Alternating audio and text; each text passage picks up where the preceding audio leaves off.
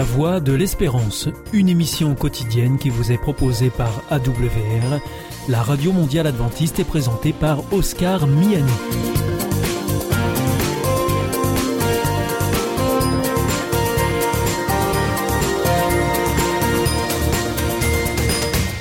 Nous sommes donc euh, ensemble pour les 30 prochaines minutes. Merci de votre fidélité à la voix de l'espérance. Vous êtes toujours plus nombreux à nous écouter sur les ondes, par internet également, sur www.awr.org,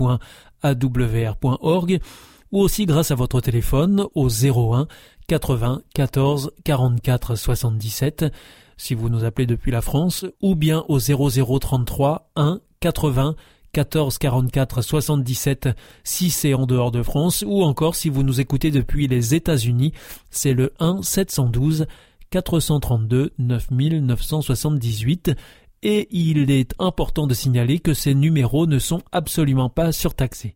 Pour notre programme de ce dimanche, eh bien, nous vous proposons l'étude de la Bible de la semaine.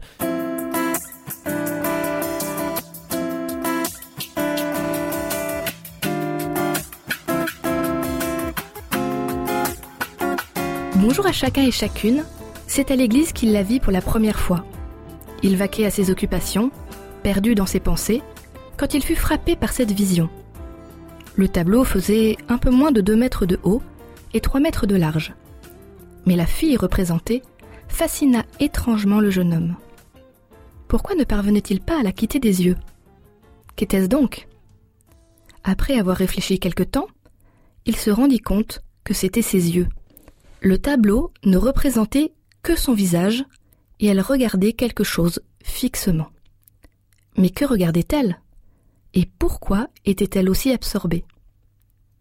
Longtemps, il ne put oublier ce tableau.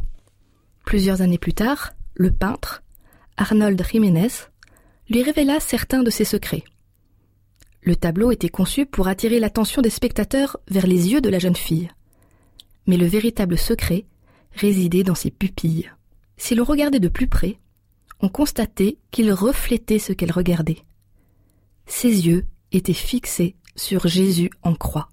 Le portrait de Jésus, dans l'Épître aux Hébreux, peut exercer une fascination similaire sur nous. Jésus est tout d'abord décrit comme le chef de l'univers, intronisé à la droite de Dieu. Des anges innombrables le célèbrent, l'adorent et le servent. Hébreux 1, 5 à 14, Hébreux 12, 22 à 24. Il a gagné ce droit car il s'est offert lui-même, une fois pour toutes, en sacrifice parfait et efficace, et pour toujours. Hébreux 10, 1 à 14. Jésus sert également de médiateur d'une nouvelle alliance entre Dieu et son peuple, alliance qui durera toujours. Hébreux 8, 6 à 13. Cependant, ce qui captive les lecteurs dans le portrait de Jésus, ce n'est pas seulement ce que Jésus a fait, mais qui il est. Il est né d'une femme, comme nous, et il a été tenté et moqué, comme nous. Pourtant, malgré cela, il est assis au centre de la puissance de l'univers. Quand nous contemplons la scène céleste, avec ses merveilleux êtres célestes, nos yeux sont attirés par celui qui se trouve au centre, celui qui, chose étonnante, nous ressemble parce qu'il est devenu l'un de nous. Jésus, notre frère, est là au ciel. Il nous représente, malgré la honte de notre péché et de notre déchéance. En la personne de Jésus, trois dimensions de l'histoire de la rédemption se croisent. La première est la dimension locale, personnelle. Pour des lecteurs fatigués des reproches et des épreuves de la vie chrétienne, Hébreux 10, versets 32 à 34. Jésus est le chef et le consommateur de notre foi. Ils ont besoin de regarder à celui qui a aussi souffert à cause des pécheurs. Hébreux 12, versets 1 à 4. La deuxième est la dimension collective, nationale. Pour le peuple de Dieu, qui voyageait vers la terre promise par Dieu, Jésus est le nouveau Josué. Ils ont besoin de suivre sa direction. Hébreux 3, versets 4, 11 et 12. La troisième dimension est la dimension universelle. Jésus est le nouvel Adam, le Fils de l'homme en qui s'accomplissent les desseins de Dieu pour l'humanité. Jésus est le nouvel Adam, le Fils de l'homme en qui s'accomplissent les desseins de Dieu pour l'humanité. Hébreux 2, versets 5 à 10, et Hébreux 12, versets 22 à 28. Le portrait de Jésus, qui saisit la largeur, la longueur, la hauteur et la profondeur de l'amour que Dieu a pour nous, est notre sujet de ce trimestre. Et tout comme l'image de Jésus dans les yeux du tableau avait saisi l'attention du jeune homme, puisse l'image de Jésus, telle qu'il est décrit dans Hébreu, saisir non seulement notre regard, mais aussi notre amour et notre admiration pour Jésus, notre frère céleste.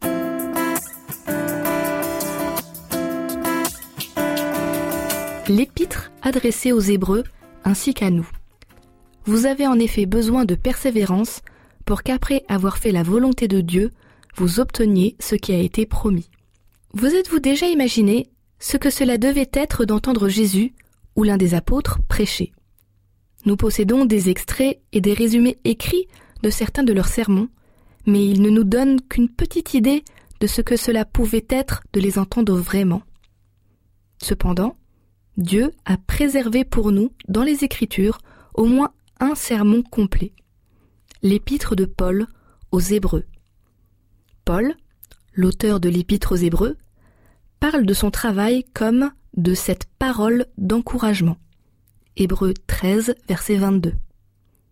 On a employé cette expression pour identifier le sermon aussi bien à la synagogue, acte 13, verset 15, que lors du culte chrétien. 1 Timothée 4, verset 13. Ainsi, on a avancé qu'Hébreu est le sermon chrétien complet, le plus ancien dont nous disposions.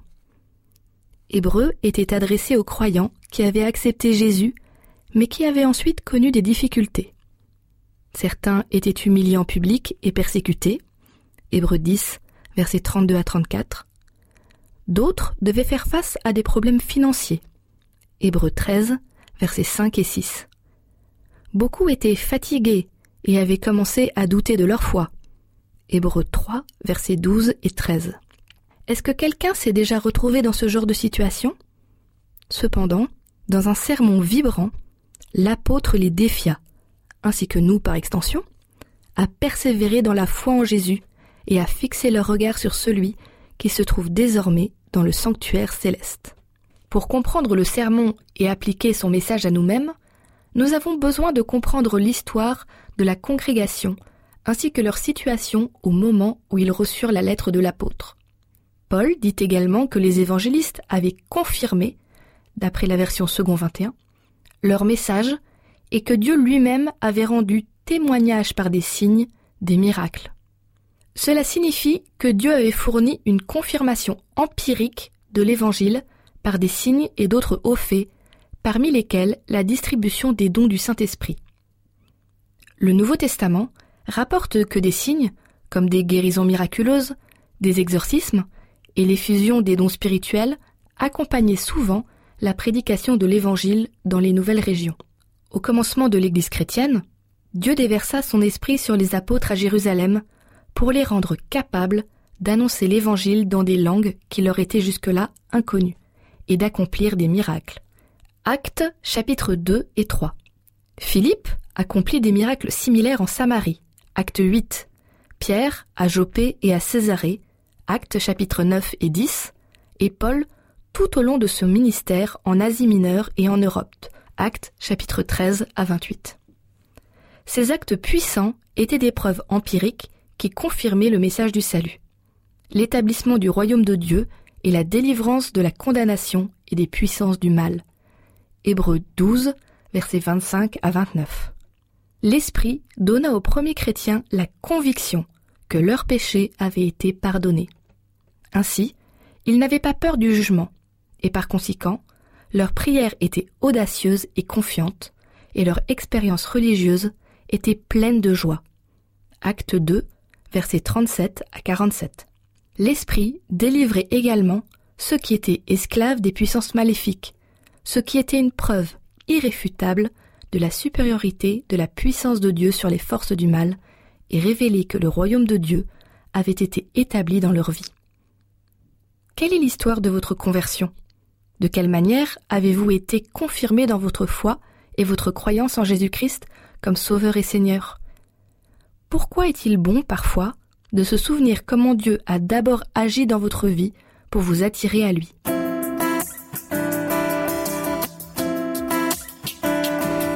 Quand les croyants confessèrent leur foi en Christ et se joignirent à l'Église, ils établirent une borne qui les distinguait du reste de la société. Malheureusement, cela devint une source de conflit, car implicitement, cela rendait un jugement négatif sur la population et ses valeurs. Très vraisemblablement, les lecteurs d'Hébreu avaient subi des violences verbales et physiques de la part des foules galvanisées par leurs opposants. Par exemple, Acte 16, versets 19 à 22, ou Acte 17, versets 1 à 9. Ils avaient également été mis en prison, et il est possible qu'ils aient été également battus, car les officiels avaient le pouvoir d'autoriser le châtiment et l'incarcération, souvent sans suivre les normes judiciaires d'usage, tandis qu'ils rassemblaient des preuves. Choisir l'opprobre du Christ, d'après la version Darby, signifiait simplement s'identifier à Christ et endurer la honte et les mauvais traitements que cette association impliquait.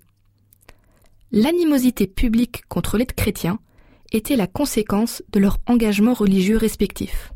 Les gens peuvent être offensés par des pratiques religieuses qu'ils ne comprennent pas ou par d'autres personnes dont le mode de vie et la morale peuvent susciter la culpabilité ou la honte chez autrui. Vers le milieu du premier siècle de notre ère, Tacite considérait que les chrétiens étaient coupables de haine contre l'humanité. Quelle que soit la raison exacte de cette accusation, certainement fausse d'ailleurs, beaucoup parmi les chrétiens, comme ceux auxquels Paul avait écrit cette lettre, souffraient pour leur foi. Les lecteurs d'Hébreux avaient réussi à garder la foi et à tenir leur engagement envers Christ malgré le rejet et la persécution. Cependant, à la longue, le conflit avait fini par laisser des traces. Ils avaient combattu le bon combat et en étaient sortis victorieux, mais aussi épuisés. Hébreu nous dit que les lecteurs continuaient à connaître des difficultés. Les attaques verbales, et sans doute pas seulement verbales, à l'encontre de leur honneur se poursuivaient. Hébreu 13, verset 13. Certains croyants étaient encore en prison. Hébreu 13, verset 3, ce qui pouvait épuiser l'Église financièrement et psychologiquement. Ils étaient fatigués, Hébreu 12, versets 12 et 13, et pouvaient facilement se laisser abattre par le découragement. Hébreu 12, verset 3. Il est courant chez les personnes et les communautés qu'après le frisson de la victoire, il y ait un relâchement, entre autres psychologique, et que l'on soit alors plus vulnérable à la contre-attaque de l'ennemi. La force qu'une personne ou un groupe a mobilisé pour affronter une menace imminente est plus difficile à rassembler une deuxième fois. Mais une réaction, telle qu'il s'en produit fréquemment après les périodes de foi ardente et de victoire spirituelle, menaçait Élie. Il redoutait que la réforme, commencée sur le Carmel, ne fût pas durable, et le découragement l'envahit. Il s'était élevé sur le sommet du Pisga. Maintenant, il était redescendu dans la vallée. Animé par l'inspiration divine, sa foi avait résisté à la plus terrible épreuve. Mais à cette heure sombre, alors que retentissaient encore à ses oreilles les menaces de Jézabel, et que Satan semblait favoriser le projet de la reine colérique, le prophète perdit sa confiance en Dieu. Il avait été élevé au-dessus de toute imagination, et la réaction qui s'ensuivit fut terrible. Il oublia son Dieu, et il marcha longtemps jusqu'à ce qu'il se trouvât dans un lieu solitaire. Ce passage était un extrait du livre Prophètes et rois d'Ellen White.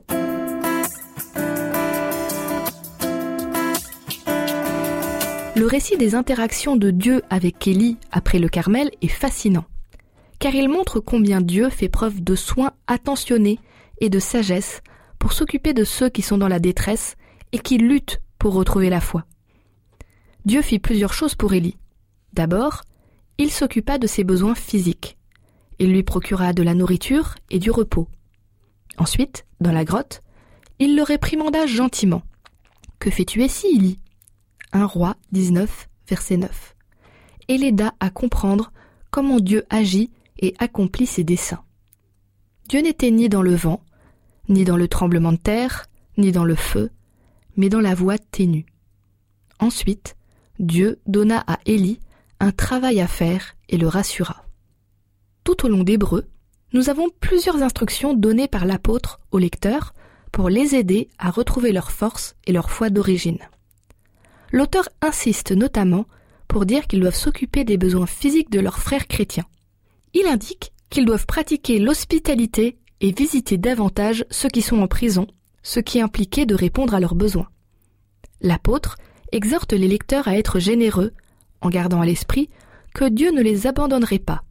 Hébreux 13, versets 1 à 6. Paul les réprimande et les encourage également. Il les met en garde contre le fait d'aller à la dérive, Hébreux 2, verset 1, et d'avoir un cœur mauvais qui manque de foi, Hébreux 3, verset 12. Et il les encourage à grandir dans leur compréhension de la foi. Hébreux 5, verset 11, au chapitre 6, verset 3. Il note également l'importance d'assister régulièrement aux rencontres de l'Église.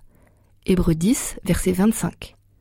En résumé, il leur conseille de persévérer ensemble, de s'encourager mutuellement, de semer l'amour et les bonnes œuvres, mais il élève également Jésus et son ministère dans le sanctuaire céleste en leur nom. Hébreux 8, versets 1 et 2, et Hébreux 12, versets 1 à 4. Il y a un élément important que l'apôtre souligne et qui ajoute de l'urgence à son exhortation. Les lecteurs vivent dans les jours qui sont les derniers. Hébreux 1, verset 2.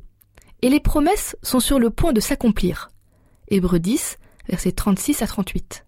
Paul compare ses auditeurs à les générations du désert qui se tenaient au seuil de Canaan, prêtes à entrer dans la terre promise. Il leur rappelle, car encore un peu, bien peu, et celui qui doit venir viendra, il ne tardera pas. Hébreux 10, verset 37. Puis il les encourage. Quant à nous, nous ne sommes pas de ceux qui se retirent pour se perdre, mais de ceux qui ont la foi pour sauvegarder l'âme. Hébreux 10, verset 39. Cette dernière exhortation rappelait aux lecteurs, ainsi qu'à nous, les dangers que le peuple de Dieu avait connus historiquement juste avant l'accomplissement des promesses de Dieu. C'est précisément le sujet du livre des Nombres. Le récit biblique dit qu'à deux reprises, juste avant d'entrer en terre promise, Israël a essuyé d'importantes défaites. Pour la première, rapportée dans Nombre 13 et 14, on nous parle des doutes que plusieurs chefs semèrent dans l'assemblée, ce qui fit vaciller la foi d'Israël. Par conséquent, l'assemblée décida de nommer un nouveau chef et de retourner en Égypte au moment même où ils allaient entrer en Canaan. La deuxième fois, les Israélites se retrouvèrent empêtrés dans la sensualité et un faux culte à Baal de Péor. Nombre chapitres 24 et 25. Tandis que Balaam fut incapable de prononcer une malédiction sur les Israélites, Satan se servit des tentations sexuelles pour conduire Israël dans la fausse adoration et le péché, et pour provoquer le mécontentement de Dieu. L'apôtre met en garde les lecteurs d'Hébreux contre ces deux dangers. D'abord, il les exhorte à s'accrocher à leur foi et à fixer leur regard sur Jésus. Hébreux 4, verset 14, Hébreux 10, verset 23, Hébreux 12, verset 1 à 4. Ensuite, il les exhorte à rejeter l'immoralité et la convoitise. Hébreux 13, verset 4 à 6. Enfin, il les exhorte à respecter leurs dirigeants et à leur obéir. Hébreux 13, versets 7 et 17. David de Silva explique clairement pourquoi les premiers chrétiens subirent la persécution. Les chrétiens adoptèrent un mode de vie qui devait être considéré comme antisocial, voire perturbateur. La loyauté envers les dieux, exprimée par une présence pieuse au sacrifice, et ce genre de choses, était considérée comme un symbole de loyauté envers l'État, les autorités, les amis et la famille. Le culte des divinités était un symbole de consécration personnelle aux relations qui maintenaient la société dans la stabilité et la prospérité. En s'abstenant de tout cela, les chrétiens, comme les juifs, étaient considérés avec méfiance, comme des transgresseurs potentiels des lois et des éléments perturbateurs au sein de l'Empire.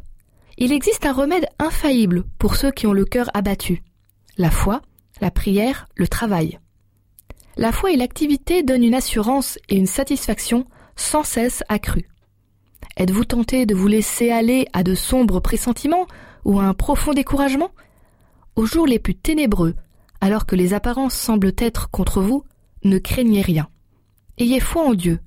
Il connaît vos besoins. Il est tout-puissant.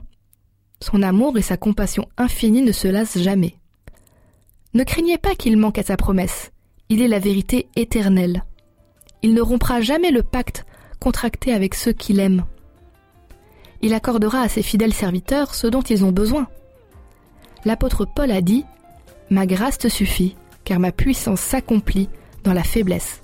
C'est pourquoi je me plais dans les faiblesses, dans les outrages, dans les calamités, dans les persécutions, dans les détresses pour Christ. Car, quand je suis faible, c'est alors que je suis fort.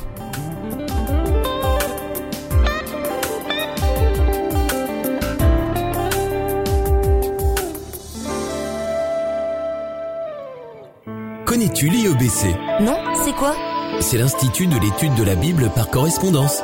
Tu vas sur le site www.iebc.org et tu découvres tout. En effet, étudier la Bible, c'est vraiment fun. J'ai découvert ces cours gratuits destinés à tous et c'est très intéressant. Moi, j'ai suivi le cours Au nom de l'amour. Il me tarde de découvrir les autres cours gratuits sur la Bible sur www.iebc.org.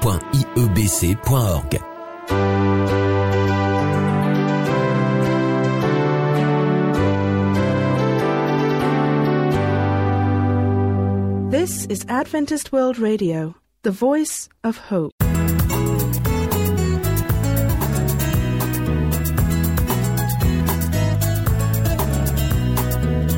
Mapubi, mapubi, mapubi. Yesu aye mapubi. Minakena me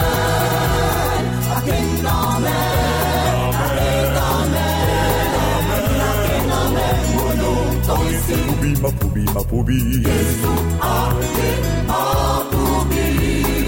Minakena me ikiga. Akena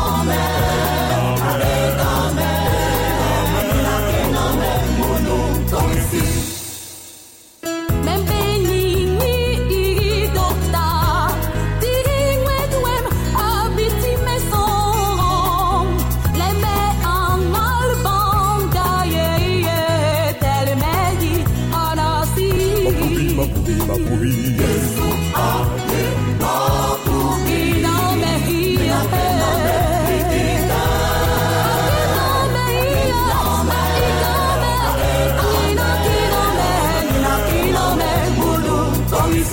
Mapubi, mapubi. Yesu aye mapubi.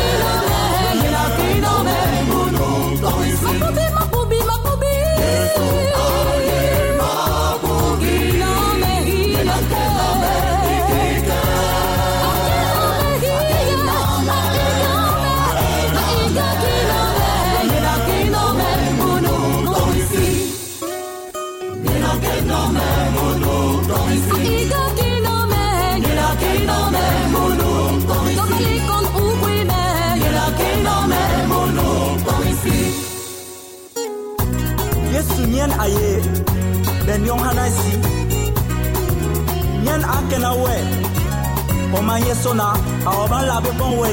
yo Si vous souhaitez réécouter ce programme ou bien le partager avec vos amis, retrouvez-nous sur www.awr.org. Vous pouvez aussi nous suivre par téléphone. Depuis la France, il vous suffit de composer le 01 94 44 77. Si vous êtes en dehors de France, eh bien vous composez le 00 33 1 80 14 44 77 et depuis les États-Unis, eh bien vous faites le 1 712 432 9978. Et pour nos coordonnées postales, eh bien c'est la Voie de l'Espérance, IEBC, boîte postale 100 77 193 Damary Lélis, CEDEX. Notre émission est maintenant terminée. Vous étiez à l'écoute de la Radio Mondiale Adventiste et c'était votre émission La Voix de l'Espérance. Je vous donne rendez-vous dès demain à 4h30 sur les 6155 kHz bande des 49 mètres en temps universel, à 8h sur les 15 145 kHz bande des 19 mètres et enfin à 20h sur les 9780 kHz bande des 31 mètres. Je vous souhaite une très bonne continuation, que Dieu vous bénisse. À demain.